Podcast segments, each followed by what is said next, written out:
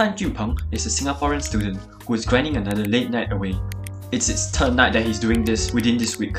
He glances at his chemistry paper and wonders, why am I doing all this work? And he's not alone. Thousands of Singaporean students are at that very second burning the late night oil. Why does this happen? An average student in Singapore sleeps about 6.5 hours during the weekdays, which is a far cry from the 8 hours a healthy teenager is supposed to sleep at that age. It boils down to mainly one reason the Singaporean education system. It is a well oiled machine that takes in students and spits out outstanding PISA scores. Singaporean students have been topping the PISA scores compared to other countries. There's only one problem though the cost is stress and lack of sleep for students. An international survey done in January this year shows that 86% of the respondents from Singapore say that they feel emotional distress because they do not want to get poor grades, compared to the 66% in other countries. We interviewed a teacher from our school, Mr. Pei, to get another perspective. Take a listen.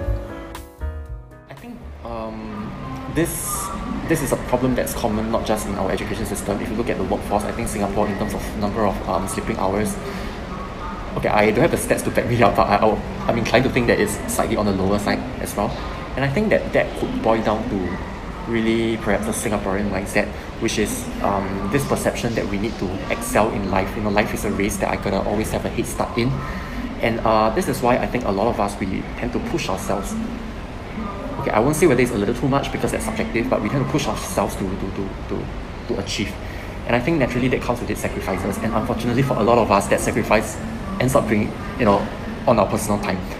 Yeah, and I think that uh, that's something that's important that, for us to address because um, obviously that's going to have health impact and also it compromises on you know your, your, your level of focus and stuff so that has an impact on productivity so um but it's also at the same time not easy to fix right because you're talking about a mindset change which means it's not just certain individuals who need to do that but it's a collective thing because mindset you know is ingrained um it's it's nested within the larger um, Singaporean culture.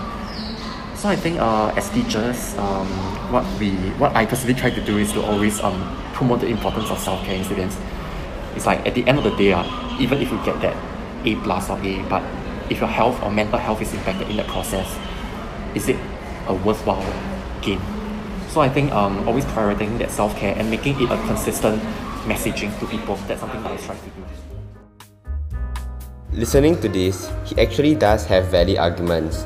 The average amount of sleep a working Singaporean gets is 6.8 hours, which proves his point that the problem is not just the education system, but instead a mindset that many Singaporeans today have that the task at hand is always priority and that we are even willing to trade our personal time our health and mental health away for it.